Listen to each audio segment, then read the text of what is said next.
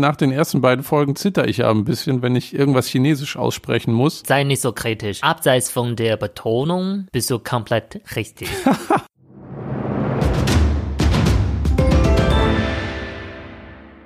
Chuang Qian Ming Yue Guang Yi Shi Di Shang Shuang Ju Tou Wang Ming Yue Di Tou Si Gu Xiang wenn ihr auch nur Chinesisch verstanden habt, dann seid ihr hier richtig. Herzlich willkommen zu Süßsauer, dem China-Podcast. Ich bin Steffen und auch heute nicht alleine am Mikrofon. Hallo, ich bin Yang. Sag mal, was hast du denn da gerade im Intro gesagt? Äh, ich habe eben ein Gedicht gesagt. Das war von einem super berühmten chinesischen Gedichter, heißt Li Bai. Und äh, äh, in diesem Gedicht, er hat sozusagen den Mond geguckt und dann hat äh, an seine Familie angedacht. Mond ist ein gutes Stichwort, denn vor kurzem war Mondfest am 13. September und das ist der Anlass, warum wir heute über all die wundervollen Feste sprechen wollen, die man in China so feiert, welche Bedeutung dahinter steht und was eigentlich am 11.11. .11. in China passiert, während sich Teile Deutschlands verkleiden und wann ist eigentlich das chinesische Neujahrsfest. Was ich weiß, ist, dass die Feste, die man in China feiert, immer an unterschiedlichen Tagen sind. Ja, die Feiern werden immer gefeiert am unterschiedlichen Tage nach westlichem Kalender. Aber nach asiatischem Kalender, das ist, äh, die Feste sind immer an demselben Tag. Asiatischer Kalender ist ein Kalender, der aus Sonnenkalender und äh, Mondkalender verbunden wird. Okay, also zwei Kalender sind verbunden und unterschiedlich zum westlichen Kalender. Heißt das, ihr habt auch zwölf Monate? Ja, aber nicht immer. Weil zum Beispiel wir haben, ja, eigentlich sollten wir zwölf Monate haben, aber nach Mondkalender, jeden Monat gibt es 29,5 Tage. Das bedeutet, wenn wir jedes Jahr zwölf Monate haben, dann haben wir pro Jahr ungefähr so 354 Tage und dann fehlt uns fast äh, elf Tage. Ihr habt also elf Tage weniger als unser Kalender. Gleicht ihr das dann irgendwie aus? Ja, genau, weil wenn wir das nicht ausgleichen, das führt dann zu Problemen. Zum Beispiel, jedes Jahr fehlt uns äh, elf Tage und nach so ein paar Jahren vielleicht äh, Sommer ist Winter. Dann, um das äh, auszugleichen, haben wir so, ihr habt Schaltetag, wir haben Schaltemonat. Ja, alle 19 Jahre führen wir sieben Schaltemonate, damit wir die Zeit ausgleichen können. Alles klar. Ich habe verstanden, dass es aus unserer Perspektive immer so wirkt, als wenn die Feiertage hin und her springen, aber ist gar nicht so. Es geht einfach nach eurem Kalender. Genau. Und heißt das eigentlich auch, dass du zwei Geburtstage hast? Ja, mein Geburtstag nach dem westlichen Kalender und nach dem asiatischen Kalender ist natürlich zwei Tage, aber bei uns in der Familie, wir feiern nur Geburtstage nach äh, asiatischem Kalender. Kommen wir mal von deinem Geburtstag zu den Feiertagen in China, über die wir heute sprechen wollen. Und äh, wenn man sich mal anschaut, woher diese Feiertage kommen, äh, dann merkt man auch, wie alt die chinesische Kultur ist. Ein Chinese hat mal zu mir gesagt, als ihr hier in Europa noch auf den Bäumen gesessen habt, haben wir bereits gelesen, geschrieben und Astronomie betrieben. Aha. Wie lange habt ihr denn auf dem Baum gesessen? ähm, ja, das finde ich genauso frech wie, die, wie den Ursprungsvergleich. Ich habe mal äh, nachgelesen, das Mitherbstfest, woher sich ja das Mondfest ableitet, ähm, wurde schon erstmals erwähnt in der Zhou-Dynastie. Und die hat zwischen dem 11. Jahrhundert und dem 3. Jahrhundert vor Christus äh, regiert oder gab es diese Dynastie. Und damals war das noch mehr so Opfergaben, sehr mystisch alles. Und so ab dem 7. Jahrhundert nach Christus in der Tang-Dynastie, du erinnerst dich vielleicht? Ja klar, und äh, das Gedicht, das ich eben gesagt habe, kam aus der Tang-Dynastie. Na, passt doch perfekt, als Ja. hätten wir es abgesprochen. Oh, ab dem 7. Jahrhundert wurden dann diese Festivitäten lebhafter und fröhlicher und man hat das äh, mehr so begangen, wie man das heute auch begeht. Und die Ursprünge kommen so aus der Landwirtschaft, aus der Astronomie, durch den Mondkalender zum Beispiel, durch die Mathematik. Und grob gesagt ging es eigentlich im Ursprung um Aussehen, Ernten und die Jahreseinteilung. Und was mich so ein bisschen verwirrt hat, je nach Region in China hat man auch unterschiedliche Traditionen für die jeweiligen Feiertage. Ja, das ist aber nur bei manchen Feiertagen. Zum Beispiel, ich kann mich erinnern, wir haben vor dem chinesischen Neujahr, wir haben ein kleines chinesisches Neujahr. Und da feiert man zum Beispiel in Nordchina am 23.12. nach äh, asiatischem Kalender, aber man feiert in Südchina am 24.12. Zum Neujahrsfest kommen wir gleich nochmal. Wir fangen erstmal an mit dem Mondfest. Was feiert man dann da eigentlich genau? Mondfest, was feiert man? So wie in diesem Gedicht gesagt wurde, das ist eher ein Familienfeiertag. Das ist ein Tag, wann du, egal wo du bist, nach Hause sollst und äh, dann die Familien sitzen zusammen und essen Mondkuchen und äh, gucken den Mond an. Das heißt, Klingt ein bisschen mit, doof. Ja, das heißt, du sitzt mit deiner Familie dann im Wohnzimmer und ihr guckt den Mond an? Ja, das haben wir nie gemacht. Das ist nur so, das soll man machen. Das ist die Tradition. Aber heutzutage, das ist eher ein Tag, weil na, viele Kinder, die arbeiten weit weg von, äh, von der Heimat und äh, am äh, Mondfest sollen sie zurückkommen und äh, die Eltern besuchen, die Verwandte treffen. Ja, so, das ist so wie Reunion Day. Zum Mondfest isst man ja den Mondkuchen. Und ich habe den vor zwei, drei Jahren das erste Mal probiert. Mondkuchen heißt Yuebing. Ja. Oh, habe ich richtig ausgesprochen? Ja. Ja, sehr gut. Ich habe ja immer ein bisschen, nach den ersten beiden Folgen zitter ich ja ein bisschen, wenn ich irgendwas Chinesisch aussprechen muss. Äh, das hat in den letzten Folgen ja nicht ganz so gut geklappt immer. Und du bist da ja dann sehr scharfer Richter. Ah ja, so sei nicht so kritisch. Ich kann dir sagen, abseits von der Betonung bist du komplett richtig. ja, schön. Dann kann ich zumindest äh, die, äh, die Buchstaben in die richtige Reihenfolge bringen. Das beruhigt mich ja schon mal. Also zurück zu Yuebing, richtig betont jetzt, hoffe ich. Ja. Sehr gut. Äh, zurück zum Mondkuchen. Mondkuchen ähm, verschenkt man äh, am Mondfest der Familie oder Freunden, ist so 10 mal 10 Zentimeter groß und hoch, kann eine salzige oder süße Füllung haben. Manchmal ist auch Eidotter drin, das den Vollmond darstellen soll. Und obendrauf auf dem Kuchen, das sieht immer sehr schön aus, sind chinesische Schriftzeichen Hanze. Und zum Beispiel langes Leben oder Harmonie steht dann da drauf. Aha, ich wusste das nicht. Äh, die chinesische Zeichen, die ich vom Mundkuchen kenne, war alle die Marke dem Mundkuchen. Also so wurde mir das gesagt, als ich Mondkuchen gekauft habe. Okay. Und als ich dann das erste Mal einen Mondkuchen gebissen habe, ich bin sehr großer Fan von Kuchen und mag vor allen Dingen so saftige Kuchen, gerne auch mit, äh, mit, äh, mit Obst drauf. Und als ich dann das erste Mal in Mondkuchen gebissen habe, war das doch sehr enttäuschend, weil das so trocken war. Das war wirklich, da muss man sich durchkämpfen. Und ich habe dann nur ein eine Hälfte gegessen von diesem 10 mal 10 Zentimeter großen Mondkuchen und war dann satt, weil der einfach so mächtig ist. Also es war auch gar nicht so süß. Es hat eher was von so einer, von so einer kleinen Mahlzeit, als dass es so ein kleiner süßer Snack ist.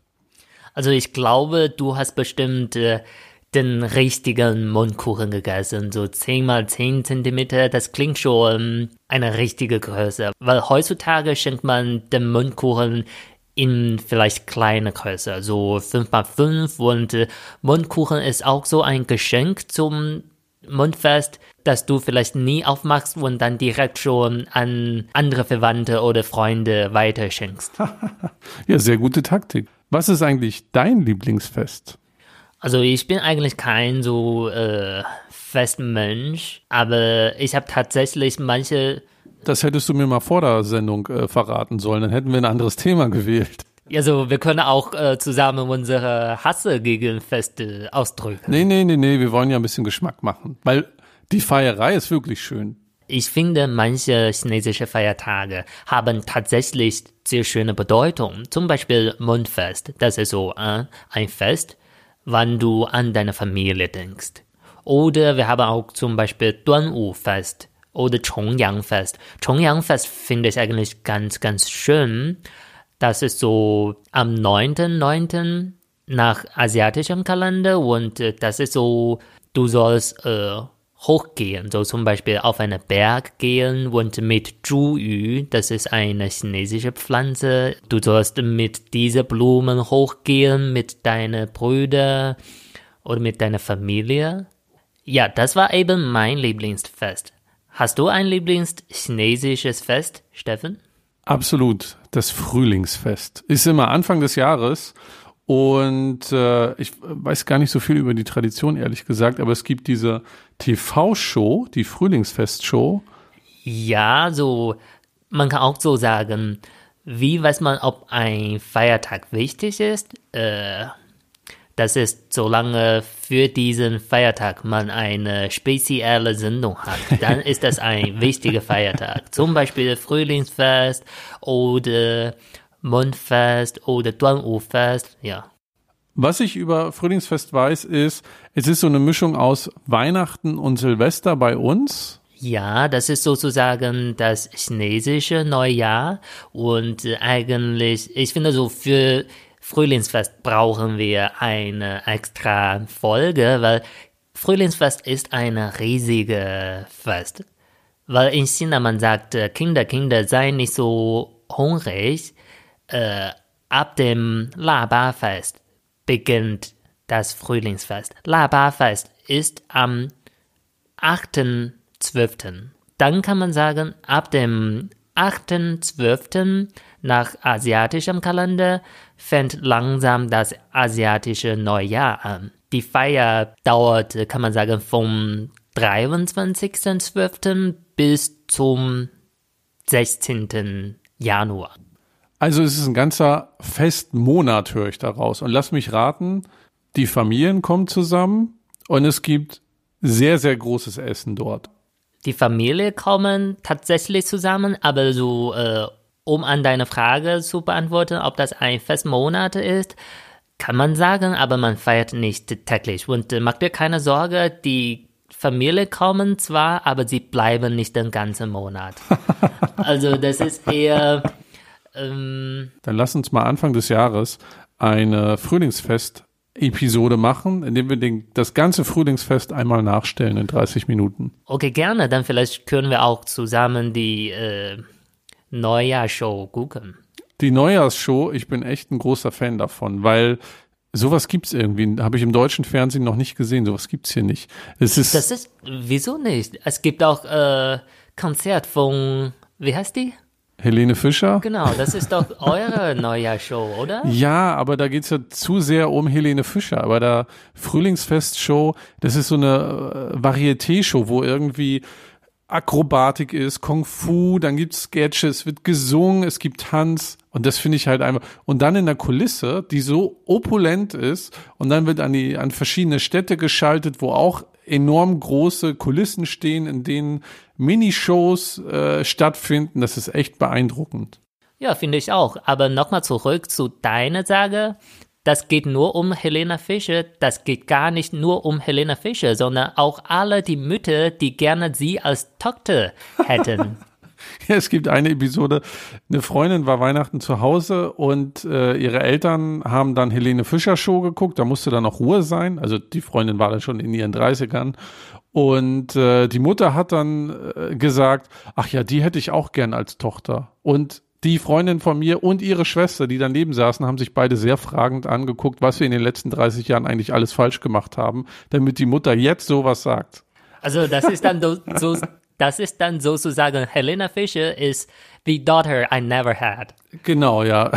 genau. Und das und sowas hört man dann an Weihnachten. Das ist auch ein bisschen traurig. Aber zurückzukommen auf die äh, Frühlingsshow. Ich finde, das ist halt einfach so viel Show, Show, Show. Das kennt man hier gar nicht mehr, dass da so viel passiert. Und das Ding ist, die geht halt von, ich glaube, 20 Uhr bis kurz nach Mitternacht, eine Stunde nach Mitternacht, damit man halt die Chinesen mit ins neue Jahr begleitet. Genau, damit man zusammen einen Countdown machen können, äh, kann. Sechs Stunden lang oder fünf Stunden lang. Ja, das ist echt äh, beeindruckend. Und es ist die, habe ich nochmal nachgeschlagen, die meistgesehene Show der Welt. 2012 war wohl der Rekord, da haben knapp 500 Millionen Leute zugeguckt. Also das ist echt eine Sendung, die auch sehr gern geguckt wird. Nicht nur von mir. Ja, das ist äh, die am meisten geguckte Show auf der Welt, weil an diesem Tag alle Fernsehsender müssen diese Show äh, ausstrahlen. Also dann habt ihr keine andere Wahl, dann guckt bitte diese Show. Ich bin damit völlig zufrieden. Ja, auch keine Beschwerde von mir. Kommen wir zum letzten Feiertag, über den wir heute sprechen wollen, über einen inoffiziellen Feiertag. Wir haben vorhin schon gehört, es gibt am 5.5. Feiertag, am 8.8. und am 11.11. .11. gibt es auch einen Feiertag und zwar den Single Day. Jetzt versuche ich nochmal mein Chinesisch zu bemühen. Guanggun Jie. Da wir nicht so viele chinesische Zuhörer haben, dann schweige ich hier einfach. Dann sag's nochmal richtig, bitte. Also das ist äh, Guanggun-Jie. Guanggun-Jie. Siehst du, so, ich lerne ja auch immer dazu. Single Day heißt so, weil am 11.11. .11. vier Einsen im Datum sind und das steht für die Junggesellen. Und die haben damals einen Anti-Valentinstag gefeiert. Und Alibaba, das chinesische Amazon, hat diese Tradition, die in den Unis so angefangen hat, aufgenommen und den 11. November zum Tag der Singles erklärt. Und was macht man an so einem Tag der Singles, damit die Singles nicht so traurig sind, dass sie alleine sind, gibt man halt eine Menge Rabatte und Sonderaktionen auf diesem Shoppingportal Alibaba, damit die Leute 24 Stunden lang ordentlich shoppen können, damit sie wieder glücklich sind. Online-Shopping-Portale wie Alibaba in China haben schon all mögliche Feiertage in Shopping Days gewandelt. Als ich in China noch studiert habe, hatte ich das Glück, den größten Single Day in 100 Jahren gefeiert zu haben. Weißt du, warum das Jahr 2011 der größte Single Day in ein 100 Jahre war? Weil es sechs Einsen hat? Genau, ja. Und wie hast du den gefeiert, diesen Tag? Also damals, das war für uns noch äh, purer Single Day statt äh, Shopping-Tag. Und äh, also, äh, dann habe ich mit meinen Kommilitonen von dem Studentenwohnheim gefeiert. Zwölf Jungs. Also in China, man wohnt zusammen in einem Zimmer in der Uni und bei uns, der Wohnung gab es drei Schlafzimmer, jedes Schlafzimmer vier Jungs und dann wir, zwölf Jungs insgesamt, haben noch mit ein paar Kommilitonen, ein paar Mädchen aus anderen Studentenwohnheimen, wir haben zusammen Film geguckt und das war auch ein super großer Hit. Der Film hieß 33 Tage nach der Trennung. Hat doch super zum Single Day gepasst. das stimmt. Und das heißt, ihr habt gar nichts gekauft damals? Nee, wir haben nur Film geguckt und danach haben wir so zusammen gegessen, viel Bier getrunken. Also habt ihr euch einen schönen Abend gemacht und das Single-Dasein ist gar nicht so eine Last, wie das äh, Alibaba da suggeriert hat. Nee, nur ein paar Tränen wegen des Single-Zustandes, aber ja, war ein schöner Tag. Zum Abschluss vom Single Day muss ich nochmal sagen, was das eigentlich für einen Erfolg hat. Im Jahr 2019 wurden in den 24 Stunden Single Day bei Alibaba 21 Milliarden Euro umgesetzt. Das ist unfassbar. Das heißt, das heißt, sie haben genau den Puls getroffen, denn Single Day gibt's erst seit zehn Jahren bei Alibaba und es scheint ein enormer Erfolg zu sein. Jan, willst du mal auf den Gong schlagen? Denn nach all den Festivitäten kommen wir jetzt mal zum Klischee-Killer. Ja, gerne. Also, Steffen, bezüglich Feiertages habe ich eine Frage für dich. Wieso werden alle Deutschen verrückt an dem Abend vor einem Feiertag? So meinte ich im Supermarkt. Weil wir einfach Angst haben, dass wir verhungern. Okay, also dann für einen eintägigen Feiertag muss ich meinen Wagen vollkriegen, damit meine Familie nicht verhungert?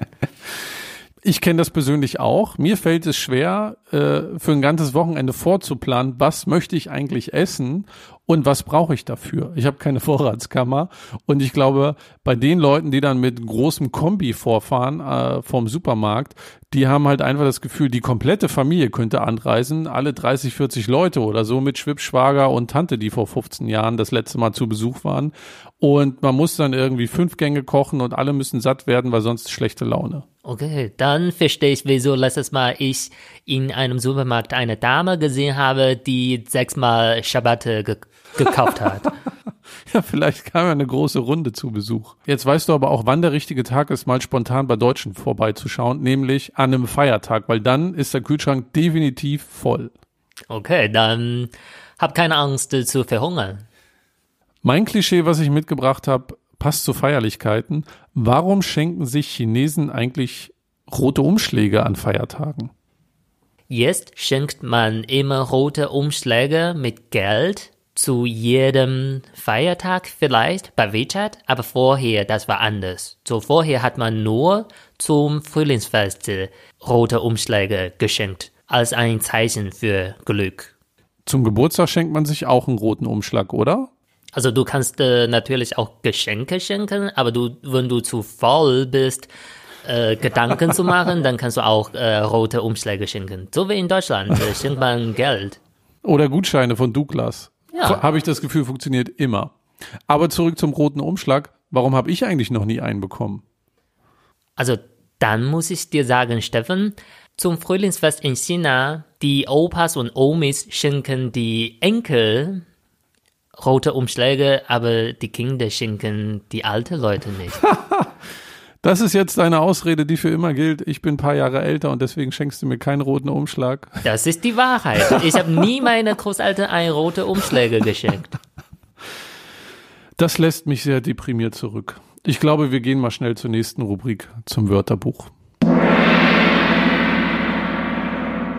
Für unsere Rubrik Wörterbuch haben wir diesmal drei Wörter mitgebracht, was man zum Feiertag sagen kann.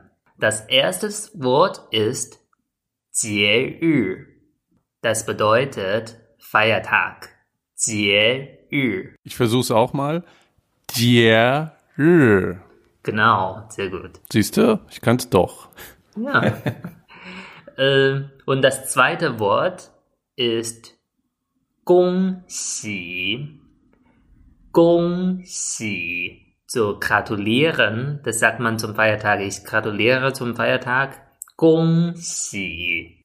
Gongxi. Ja. Außer ich gratuliere, kann man zum Feiertag auch sagen frohes Fest. Und das Fest haben wir schon gelernt, äh, nämlich Jie Und äh, man kann sagen Jie Kuai Le. Frohes Fest.